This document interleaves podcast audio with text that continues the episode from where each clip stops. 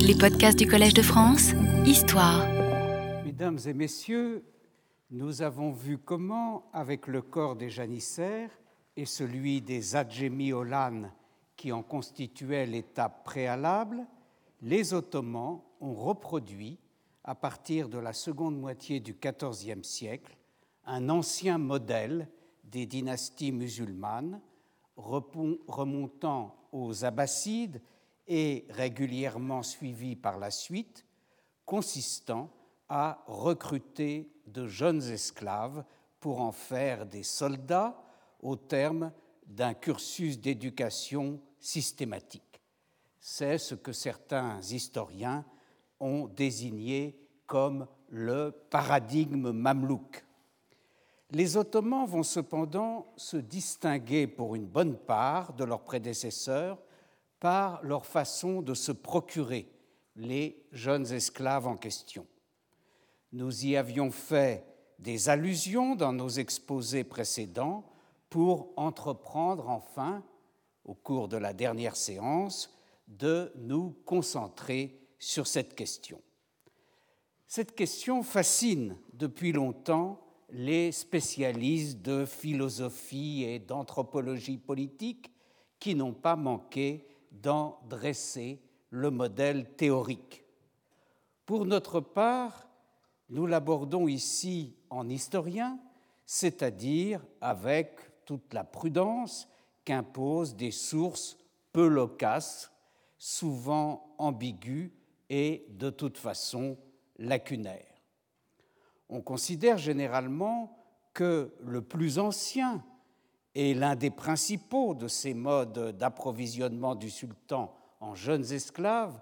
est représenté par le cinquième, revenant au souverain sur le butin des expéditions guerrières, ce qu'on appelle « Hums » en arabe et « penjik » en persan, ce second terme étant de loin le plus usité dans le contexte ottoman. Mais que savons-nous de précis sur ce penjik ottoman ? Les plus anciennes attestations que nous en ayons et principalement le récit qui nous est donné de son instauration sous le règne de Murad Ier dans la seconde moitié du quatorzième siècle, nous le présente, ce penjik, comme une taxe sur les butins réalisés et notamment sur les captifs. Taxe perçue au bénéfice du fisc, soit en argent, vingt-cinq aspres par captif, soit en nature, un captif sur cinq, sans précision de critères dans le choix de ce cinquième. Dans ces conditions, le lien entre les modalités ainsi décrites du penjik et la fourniture de jeunes esclaves mâles n'est pas évident. Il faut attendre un texte réglementaire bien plus tardif, un firman du sultan Bayezid deux de quatorze cent quatre-vingt-treize, même si ce texte est présenté comme la reproduction de dispositions plus anciennes, mais jusqu'à quel point plus anciennes, pour que ce lien devienne au contraire tout à fait évident. Dans ce texte, en effet, le penjik apparaît sous un tout autre jour, non plus un captif sur cinq ou vingt-cinq aspres par captif, mais bel et bien la réquisition au profit de l'État de la totalité, mis à part quelques exceptions précisément définies, de la totalité des captifs masculins âgés de dix à dix-sept ans. À quoi s'ajoutait un droit de préemption de l'État sur les captifs de plus de dix-sept ans, mais faisant malgré tout l'affaire, leurs propriétaires étant tenus de les céder pour trois cents aspres. Il y a, mesdames et messieurs, assurément, quelque chose de glaçant, de révoltant dans de semblables dispositions, et il m'a semblé percevoir des frémissements dans l'assistance, tandis que j'en donnais lecture. Mais aussi révoltantes soient-elles, ces dispositions ont pour l'historien le mérite de la clarté. On comprend comment ce penjek-là, ce que j'ai appelé la face cachée ou l'autre visage du penjek, par rapport aux autres références dont nous disposons, a pu fournir des acemi oğlan ou, comme on les appelait, des penjik oğlanı, des garçons du penjek. Le penjek apparaît ainsi dans les sources sous deux faces différentes, une taxe sur tous les captifs ou un accaparement par l'État de certains captifs, les jeunes garçons de dix-sept à dix-sept ans, voire plus.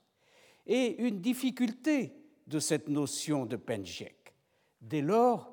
qu'on cherche à l'examiner de plus près qu'on ne le fait généralement, tient aux relations entre ces deux faces. Quand et pourquoi passe-t-on de l'une à l'autre? Quelle est d'abord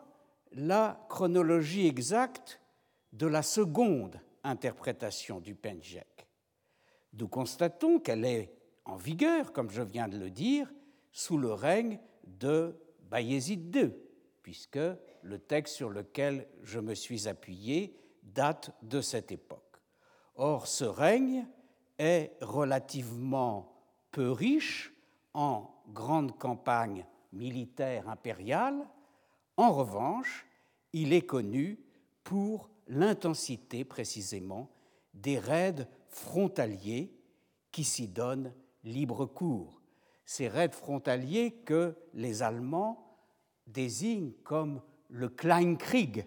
la petite guerre, si vous voulez, est très active, c'est bien connu, notamment sur la frontière hongroise euh, à l'époque de Bayezid deux. Dans quelle mesure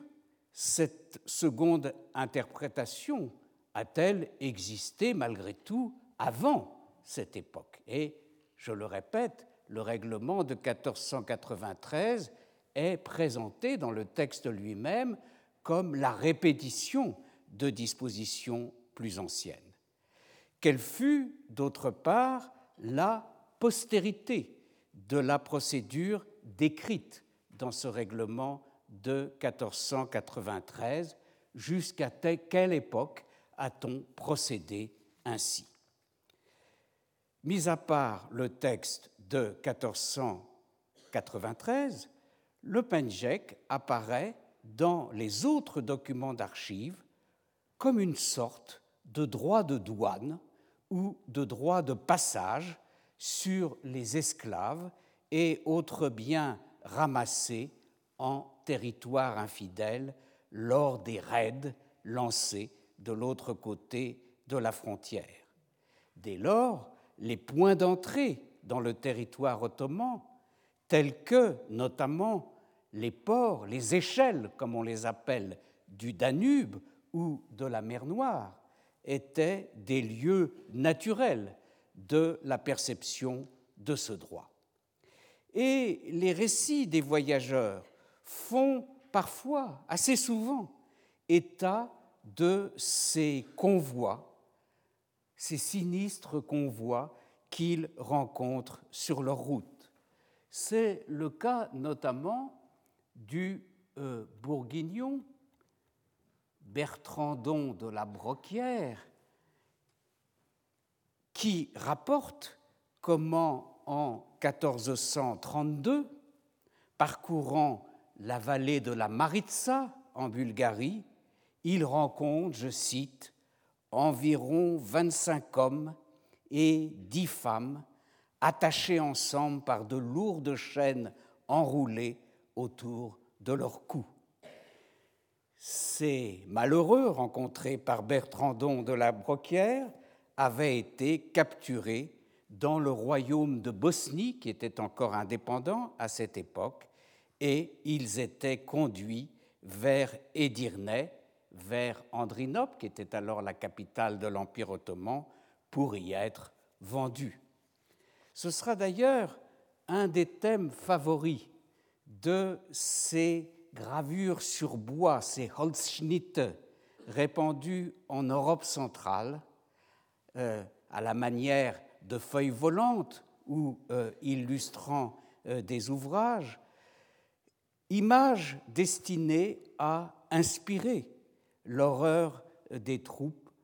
devant le spectacle de ces troupeaux d'esclaves des deux, des deux sexes et de tous âges enchaînés. Voici un exemple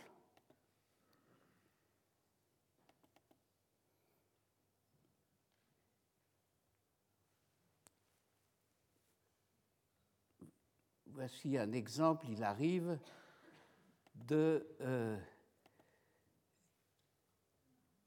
de euh, ce genre de gravure où euh, vous voyez, il s'agit d'une illustration euh, de l'édition de quinze cent quarante-quatre de l'ouvrage de euh, Bartholomé Georgievitch, où on voit euh, des euh, esclaves enchaînés, des captifs, amenés, vous voyez, euh, par leur propriétaire. Euh, et voici un autre exemple, toujours tiré du même ouvrage, où vous noterez, n'est-ce pas, euh, le malheureux bébé porté euh, par sa mère sur son dos, et euh, qui, avec des bovins et, et, et même euh, un euh, cochon, euh, sont emmenés comme butin euh, par, euh, des, euh, par des raideurs euh, turcs.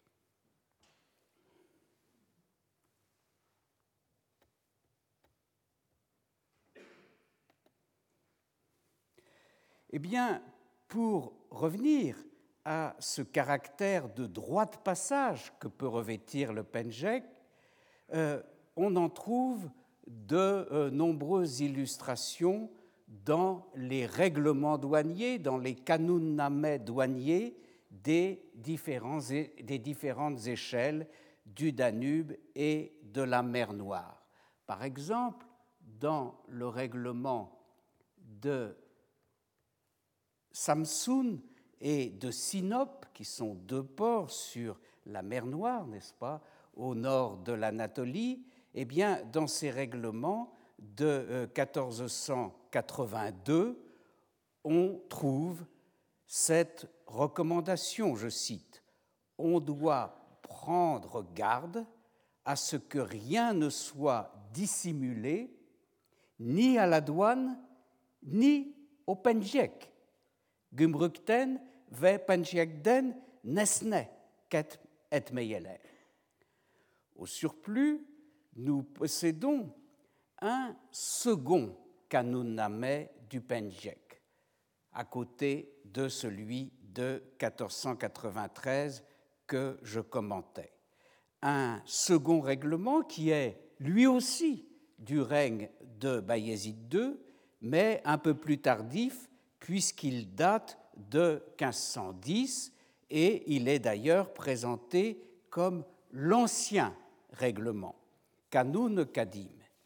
Eh bien, euh, comme dans le cas précédent, ce règlement a été mis noir sur blanc, a été mis par écrit à la demande d'un percepteur qui, euh, pour exercer correctement ses fonctions, a souhaité qu'on lui rappelle quelle était la loi en matière de perception du penjik. Donc, il s'agit d'un règlement, d'un kanun-nameh euh, édicté à la demande d'un penjik emini, d'un intendant du penjik du nom de Muhyiddin. Or, ce texte n'a rien de commun avec le règlement du penjik de quatorze cent quatre-vingt-treize. On y dit tout autre chose. Il consiste en un barème des droits devant être perçus sur les captifs de passage en fonction de leur âge, Ces droits varient selon l'âge, depuis le bébé à la mamelle, qui est encore peu taxé, jusqu'au vieillard décrépit, qui lui aussi est peu taxé. Les plus taxés sont les jeunes garçons pubères, balik, olmouche, goulam. Ils sont taxés, ce qui veut bien dire qu'en l'occurrence, ils ne sont pas accaparés par l'État. Et sont également taxés, fortement taxés, les infidèles portant la barbe, c'est-à-dire les hommes mûrs, si vous voulez, sakallou kafir.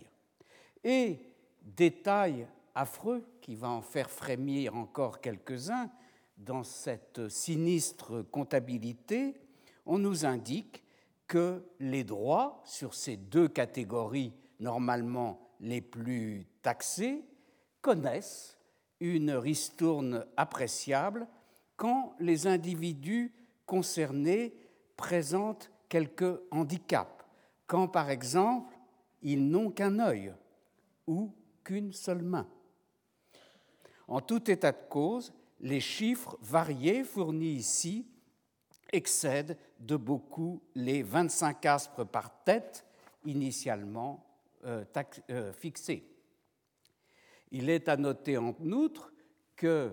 euh, la réglementation dans cet autre kanun-nameh du penjek de quinze cent dix ne concerne que les esclaves masculins. Pas d'indication ici sur la façon dont les esclaves femmes peuvent être taxées. Je vous citerai encore un autre règlement d'une forteresse danibienne euh, émis par le sultan euh, Selim Ier, où, là encore, le penjek apparaît comme un droit de passage. Mais, pour autant, on le distingue d'une douane ordinaire, dans la mesure où ce droit est précisément lié aux raids de pillage. Le texte énonce en effet « Les musulmans ne payent rien sur les captifs qu'ils apportent des territoires infidèles, à moins qu'ils ne les ramènent d'une incursion. »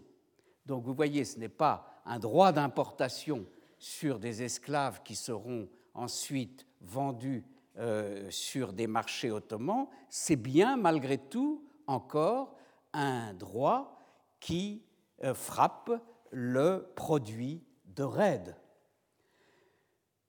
D'autre part, dans cette grande compilation que constitue ce qu'on appelle le Code de loi de Mehmed deux,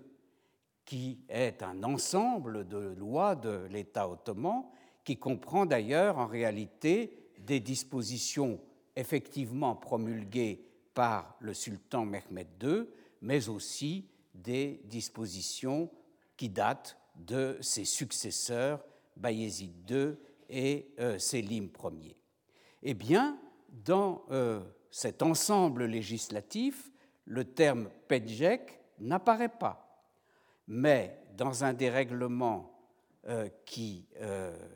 cité, relatif à l'échelle danubienne de Smederevo,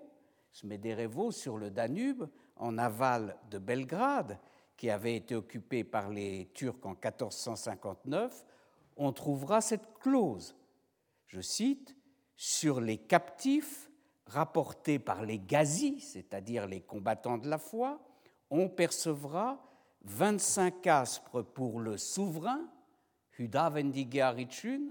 et vingt-cinq aspres pour le Kapoudan, c'est-à-dire l'amiral qui euh, commande euh, la flotte euh, du Danube.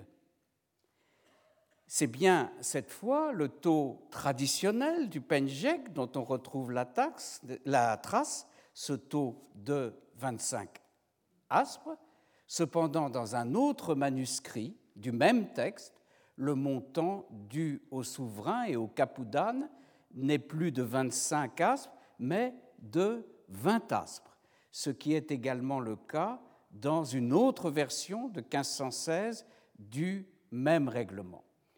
Divergence de taux, par conséquent, dont on trouve peut-être la clé dans un autre règlement danubien encore, relatif cette fois à l'échelle de Tchirmen,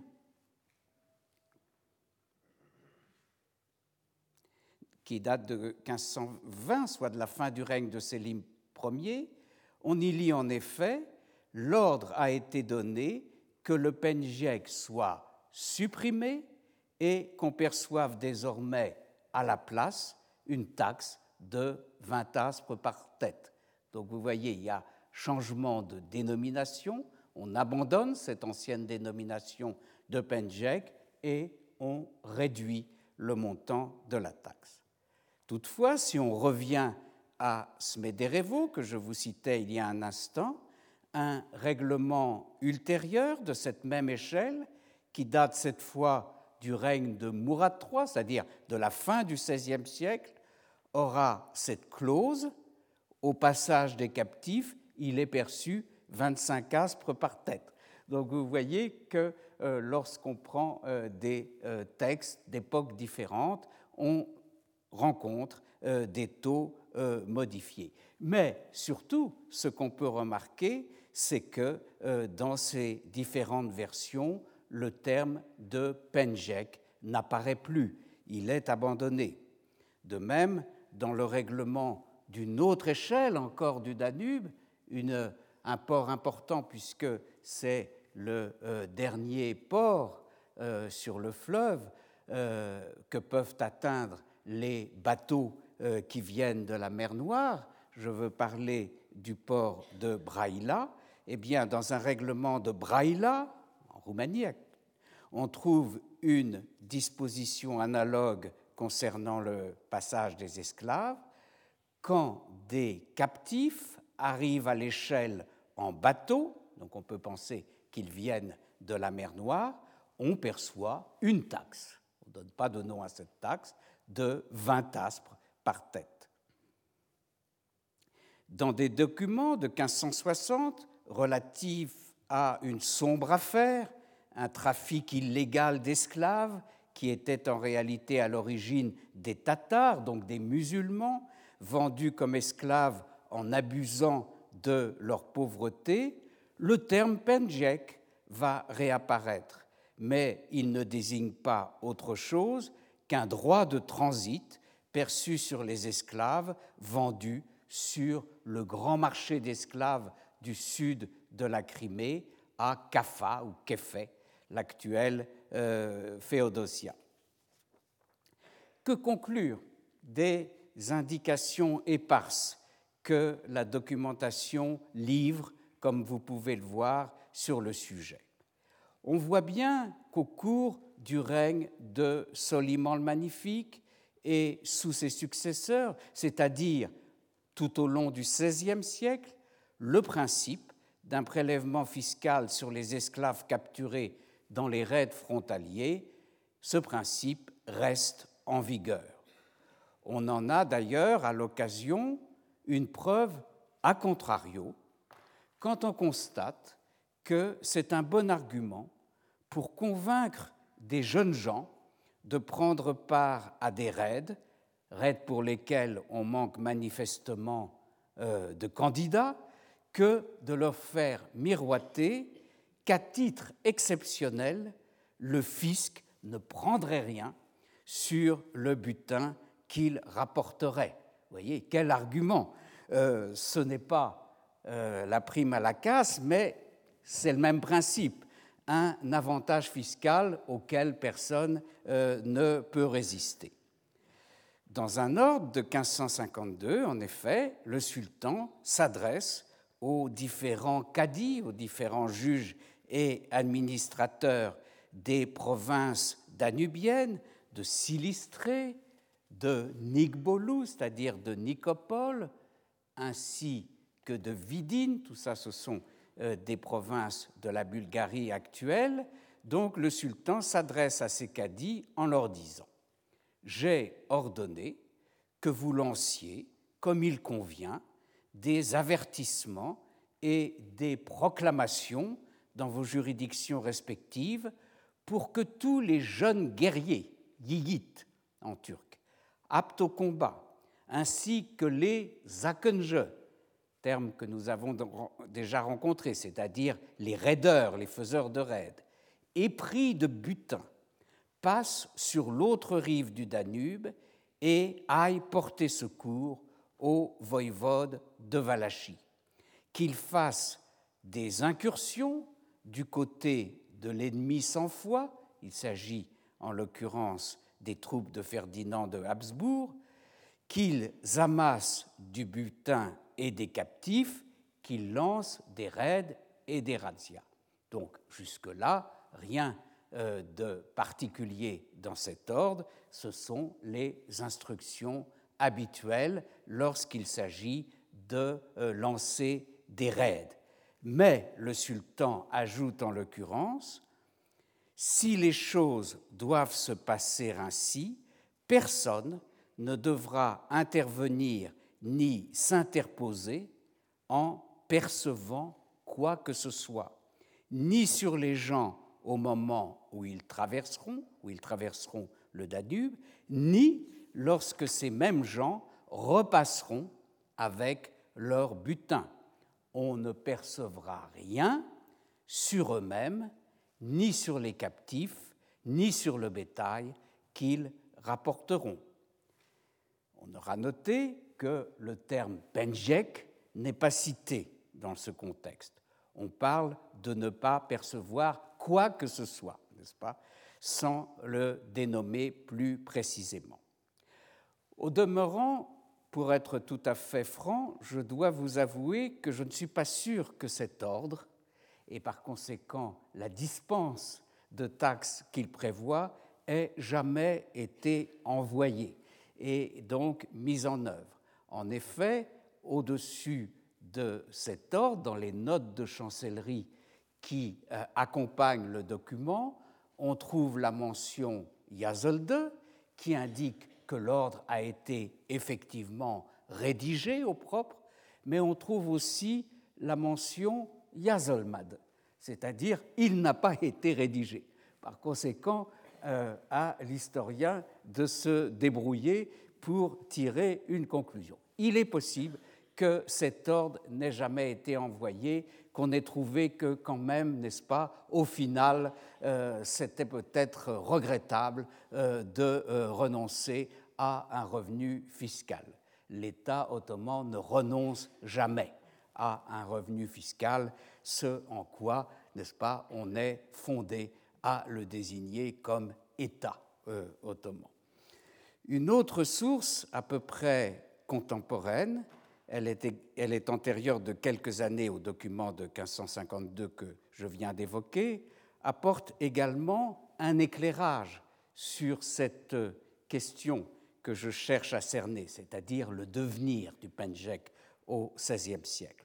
Nous sommes, avec ce document, vers le milieu du règne de Soliman le Magnifique. Et il ne s'agit plus ici de raids terrestres, comme dans tous les cas précédents, mais d'une expédition maritime et des actes de piraterie auxquels elle donnait lieu.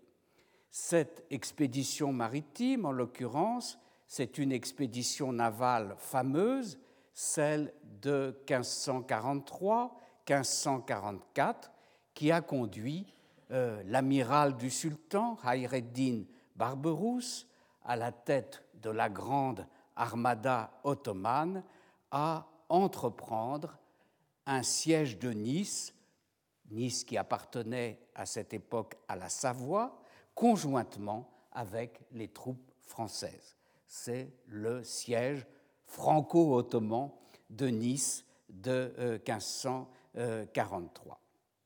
À la suite de ce siège, ou de cette tentative de siège, puisque finalement la euh, citadelle de Nice n'a pas pu être prise, euh, à la suite donc de euh, ce fiasco, euh, François Ier a invité Barberousse et sa flotte à passer l'hiver dans la rade de Toulon, et c'est un épisode fameux de l'histoire de Toulon, n'est-ce pas, que cet hivernage de la grande flotte ottomane dans l'hiver quinze cent quarante-trois à quinze cent quarante-quatre. Après cet hivernage, euh, la flotte du sultan rentre à Istanbul et, en cours de route, les côtes euh, de l'Italie euh, sont euh, ravagées euh, par euh, les euh, forces ottomanes. Et donc de nombreuses euh, razzias ont lieu sur les côtes, dans les îles,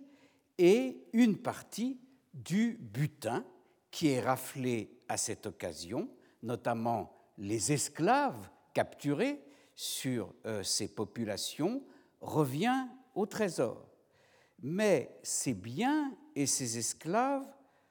ont été prélevés pour être revendus. Et c'est le produit en argent de la revente de tout cela qui fait l'intérêt de l'opération pour le trésor. Or, dans la documentation relative à cette affaire, ce produit en argent de la part du butin revenant au sultan est désigné par un terme différent. Il n'est pas question de euh, penjik, on parle cette fois de Gaza Male, c'est-à-dire l'argent de la Gaza, l'argent de des razzias, si vous voulez, euh, accompli au cours de euh, cette expédition. Et une partie de ce Gaza Male est constituée par ce qui est désigné comme Essir Berasse, c'est-à-dire le prix des captifs, le prix des captifs revendus. Donc vous voyez, on a bien affaire à un prélèvement sur le butin au bénéfice de l'État, mais il n'y a pas trace d'un accaparement de jeunes esclaves par l'État et il n'y a pas non plus, dans ce contexte, d'emploi du terme ancien de euh, penjik. Ce terme subsiste néanmoins dans cette même documentation de quinze cent quarante-trois à quinze cent quarante-quatre en relation avec un cas bien particulier. En effet, outre qu'il commande la grande flotte officielle du sultan, le même Hayreddin Barberousse, déjà nommé, a amené avec lui un ensemble de capitaines qui sont désignés comme des capitaines volontaires, qui sont munis de bateaux qui leur appartiennent en propre et qui, par conséquent, participent à la campagne navale, mais en tant qu'entrepreneurs privés. Ils ne font pas partie des euh, éléments officiels de la campagne. Entrepreneurs, puisqu'ils vont, bien entendu, participer eux aussi à ces razzias, ce sont des pirates professionnels, et sur le butin qu'ils font, en tant que pirates privés, il y a bien un prélèvement pour l'État. Or, ce prélèvement est appelé penjik dans cette documentation. Ce cas laisse penser que si, incontestablement, le terme, dans l'ensemble, tombe en désuétude au cours du seizième siècle, il ne le fait pas d'un seul coup et il peut survivre ici ou là. On peut réutiliser ce terme ici ou là. Il survit en quelque sorte à l'état de trace. Mais beaucoup plus important pour ce qui est notre préoccupation dans toute cette affaire, c'est le versant fiscal, le visage fiscal de l'institution du penjik qui survit de cette manière, c'est-à-dire la part du souverain destinée à être transformée en argent et à entrer sous cette forme dans le trésor. En revanche, et encore une fois, c'est ça le point remarquable euh, du, du point de vue de l'investigation que nous menons. À cette époque-là, manifestement, euh, cette part du butin ne sert plus à fournir des kapökullare, à fournir des esclaves du sultan euh, entrant euh, dans son personnel militaire et administratif. Voilà ce que quelques sondages dans la documentation postérieure au quinzième siècle nous apprennent sur ce que, apparemment, le penjik devient à cette époque, une époque où le terme lui-même sort de l'usage. Avec ces incertitudes et ces ambiguïtés sur la nature du penjik et la chronologie de l'institution, nous touchons un premier problème posé par la version classique telle que nous la livrent les chroniqueurs de la fin du quinzième siècle de l'instauration du penjik et de son lien avec la création des janissaires. Mais cette version classique pose encore d'autres problèmes à considérer. Il y a encore d'autres raisons qui font qu'on ne peut pas prendre, me semble-t-il, la version classique de cette affaire au pied de la lettre et s'en contenter. En premier lieu, il est difficile d'admettre, comme l'énonce cette version classique, que le sultan ottoman est attendu les années mille trois cent soixante-dix, le règne de Murad trois, soit plus, près de cent ans après la création du Beylik ottoman, pour s'attribuer une part du butin des reines, n'est-ce pas ? On peut difficilement imaginer que les innombrables raids qui ont eu lieu avant n'aient pas fait l'objet de prélèvements au bénéfice du trésor, ce que semble indiquer cette version classique, puisque, si vous vous en souvenez, on nous montre euh, deux conseillers du sultan lui dire « Ah, c'est vraiment dommage !» que vous ne profitiez pas, n'est-ce pas, de tous ces raids euh, qui euh, ont lieu pour en tirer quelques profits. On ne peut pas, encore une fois, euh, le croire. Bien avant cette période de la seconde moitié du quatorzième siècle, d'autres villes que euh, Edirne, par exemple, avaient été réduites, d'autres batailles avaient été livrées, des raids avaient été accomplis, tant en Anatolie que dans les Balkans, et il est impensable que le bey ottoman n'en ait pas profité. Ce bey dont le voyageur, le voyageur tangérois Ibn Battuta, par exemple,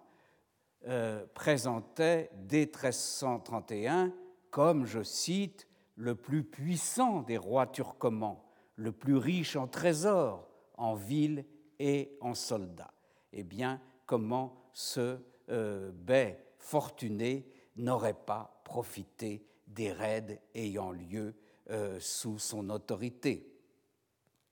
Certes, il ne l'a pas fait, il n'en a pas profité nécessairement selon les modalités propres au quin, au prélèvement du cinquième, n'est-ce pas, le quin, tel qu'il est défini par le Coran. Le taux du prélèvement de l'État n'était pas obligatoirement, à l'origine, du cinquième. On voit par exemple un auteur de mémoire de captivité dans l'Empire ottoman, celui qu'on appelle Georges de Hongrie, qui a était captif dans l'Empire ottoman pendant la première moitié du quinzième siècle, eh bien, on voit euh, cet auteur écrire, je cite, « Le grand Turc reçoit un dixième, un dixième, dit-il, de chaque prise de butin et de chaque rapine. Et quand il apprend qu'un grand nombre de prisonniers a été capturé, il ordonne que tous les jeunes gens de vingt ans, au plus, écrit-il, lui soient remis au nom de la dîme. » Vous voyez, on retrouve ce taux d'un dixième au nom de la dîme qui lui revient. Alors voilà un texte qui en fait présente bien, comme vous voyez, les deux visages, que j'ai appelés les deux visages du penjek, mais pour lui, ce n'est pas un penjek, ce n'est pas un prélèvement du cinquième, c'est une dîme, un prélèvement du dixième. Comment interpréter une telle notation ? Avons-nous affaire à une réminiscence d'un taux antérieur au quin qui aurait existé et qui peut-être même resterait en vigueur, ou bien avons-nous affaire tout simplement, ce qui n'est pas à exclure, à une simple erreur, une confusion de euh, la part euh, de Georges de Hongrie, dont je pense personnellement que d'une manière générale, il n'est pas un auteur très fiable, pas aussi fiable euh, qu'on le considère généralement. Quoi qu'il en soit, il serait d'autant plus surprenant que les Ottomans aient ainsi tardé à adopter le penjek qu'on les voit au contraire, par ailleurs, se doter très tôt, dès le règne d'Osman, le fondateur de la dynastie, et à plus forte raison sous le règne de son fils Orhan, on les voit se parer de tous les caractères du souverain musulman. Autant l'orthodoxie de leur islam est sujette à caution sur le plan des croyances et des pratiques, autant ils ont montré tout de suite un grand empressement à mettre en pratique les institutions musulmanes fondamentales, et donc pourquoi ne l'aurait-il pas fait plus tôt pour le quin. D'ailleurs, on ne peut entièrement ignorer, comme nul et non avenu, une indication que fournit cet auteur que j'ai déjà cité plusieurs fois, l'auteur anonyme des Règlements des janissaires, un ouvrage très important du début du XVIIe siècle. Eh bien, cet auteur nous donne, euh, au fil d'un développement, une indication importante et qui ne correspond absolument pas à ce qu'ont écrit par ailleurs les chroniqueurs de la fin du quinzième siècle et que j'ai désigné comme la version classique de la question.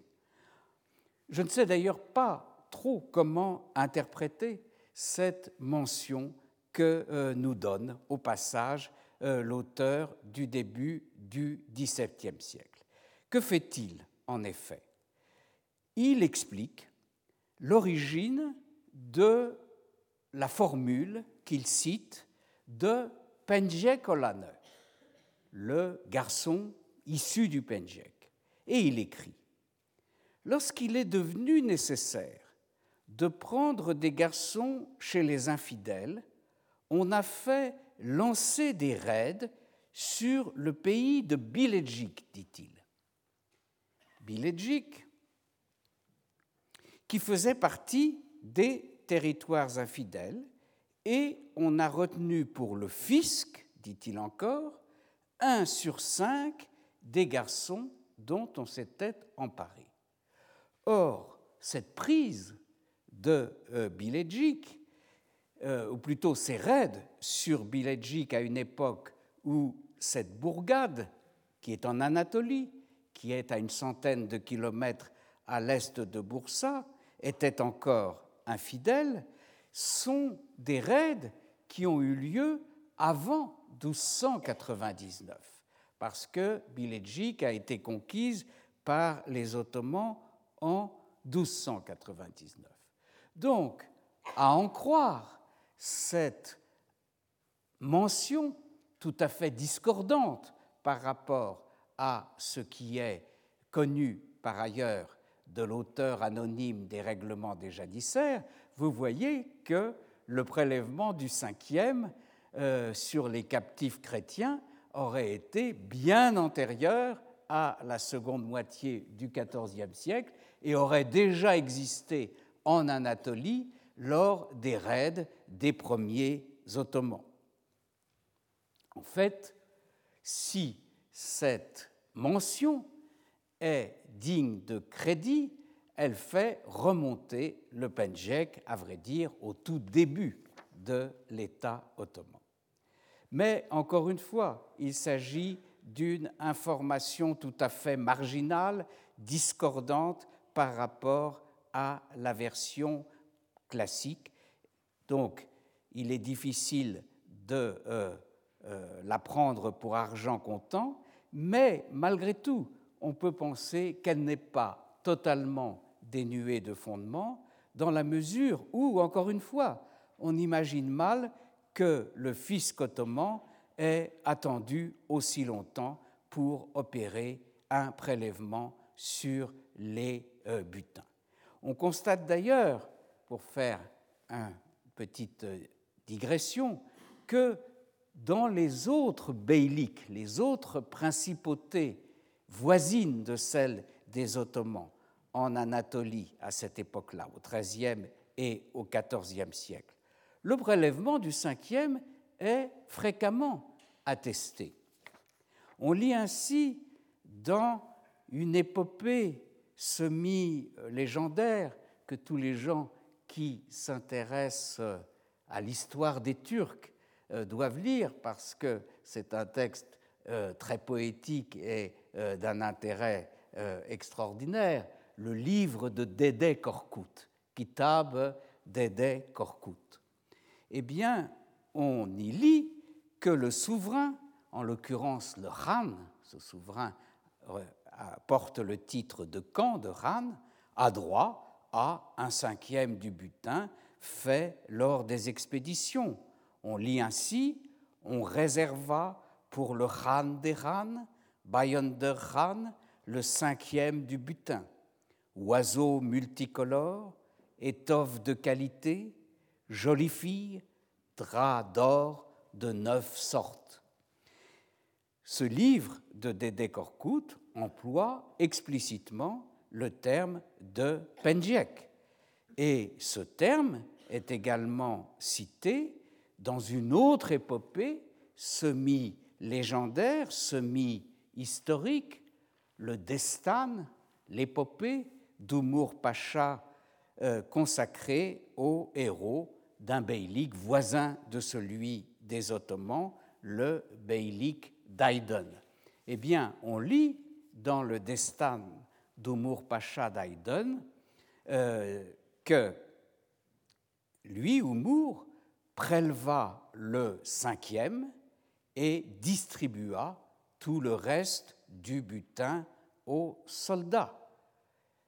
Penjik çıkardı, kısmet eyledi, leşkerin cümle ganimet eyledi. Donc, vous voyez, là encore, le terme de penjik est employé relativement à des événements euh, du euh, quatorzième siècle. À vrai dire, je reconnais que les références que je viens de faire ne paraîtront pas tout à fait probantes à ceux d'entre vous qui manient avec le plus de rigueur la critique historique, parce qu'il est vrai que ces textes ont beau se rapporter à des faits antérieurs, il n'en demeure pas moins qu'ils ont été rédigés postérieurement à ces faits dans le courant du quinzième siècle et qu'ils peuvent donc avoir introduit des interpellations avec, interpolations, pardon, avec des réalités historiques ultérieures. Mais, quoi qu'il en soit, à supposer qu'il n'y ait effectivement pas eu de penjik à proprement parler dans l'Empire ottoman avant treize cent soixante-seize à treize cent soixante-dix-sept, il y eut en tout état de cause des prélèvements du fisc sur le butin, quelle qu'en ait été la dénomination, quel qu'en ait été le taux, quelles qu'en aient été les modalités de perception. On peut citer à ce propos une anecdote rapportée par le grand polygraphe ottoman du seizième siècle, Taşköprüzade, dans son dictionnaire biographique des religieux ottomans. Il rapporte donc une anecdote relative au siège d'Iznik, l'ancienne Nicée, euh, par Orhan, donc une des premières conquêtes des Ottomans. Déconcerté par l'arrivée d'une armée ennemie, Orhan demande conseil à l'un de ses officiers, qui est aussi l'un de ses anciens esclaves, l'émir Lala Shahin, un personnage très important. Ce dernier, Lala Shahin, lui conseille de ne pas retarder le siège malgré euh, l'arrivée de cette armée de secours ennemie et lui dit « Si tu me fais don du butin pris sur ces infidèles, j'irai à leur rencontre. » Orhan accepte. Mais il le regrette ensuite amèrement. Il regrette d'avoir donné cette promesse à Lala Shahin, car ce dernier remporte une victoire complète et fait un énorme butin sur l'ennemi infidèle. Orhan consulte alors le juriste, Tajaddin al-Kurdi, dont Taşköprüzade raconte la vie, pour savoir s'il ne, serait, s'il ne lui serait pas possible de revenir sur la promesse qu'il avait faite. Et ce dernier lui répond « Non, il ne le peut pas, dès lors que Lala Shahin n'est plus son esclave, mais est devenu son affranchi. » Et donc, il est tenu par l'engagement qu'il a pris. Bon, cette anecdote, on pourrait en, en raconter d'autres, mais ce que j'en retiens, si vous voulez, c'est d'abord qu'elle atteste bien l'existence de butins tirés par le bai des succès de ses troupes, existence dont, à vrai dire, il aurait été difficile de douter. Il reste vraisemblable, en revanche, et ça, on peut euh, le, euh, le garder de la version classique, que ces captifs tirés par les premiers bais ottomans des raids lancés contre l'ennemi n'ont en effet pas servi à créer le corps des janissaires, ce dernier n'apparaissant que plus tard euh, sous euh, Murad Ier, comme euh, le veut la euh, version classique. Mais pour autant, cela n'exclut pas que ces captifs recueillis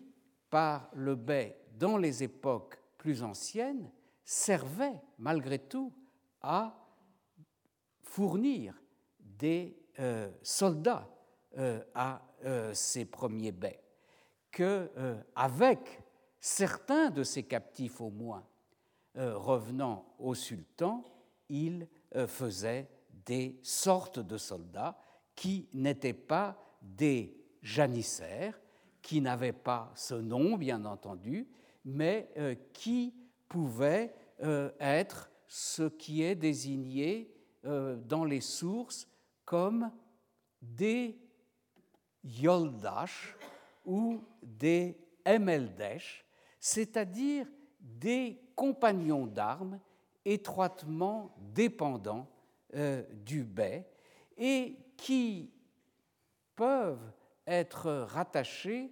à une tradition très ancienne d'Asie centrale, selon euh, laquelle euh, des sortes d'entrustions, pour faire une comparaison germanique, servaient à côté euh, du chef militaire en étant euh, des hommes totalement dépendants de ce chef militaire. C'est ce que, par exemple, en, en milieu sogdien, on appelait des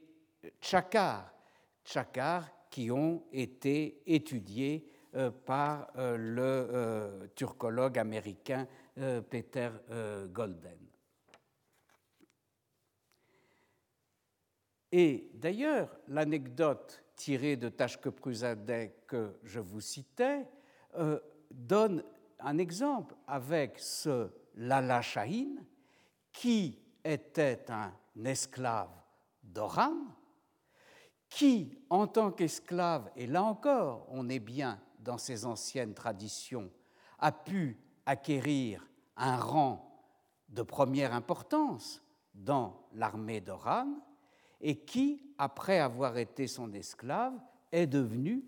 un affranchi, comme nous l'apprend cette anecdote. Eh bien, ce genre de relation entre le bey et euh, ses hommes existait à l'époque d'Orhan. Et un chroniqueur qui évoque cette époque, un des principaux chroniqueurs euh, ottomans euh, de cette période, Aşık Paşazadeh,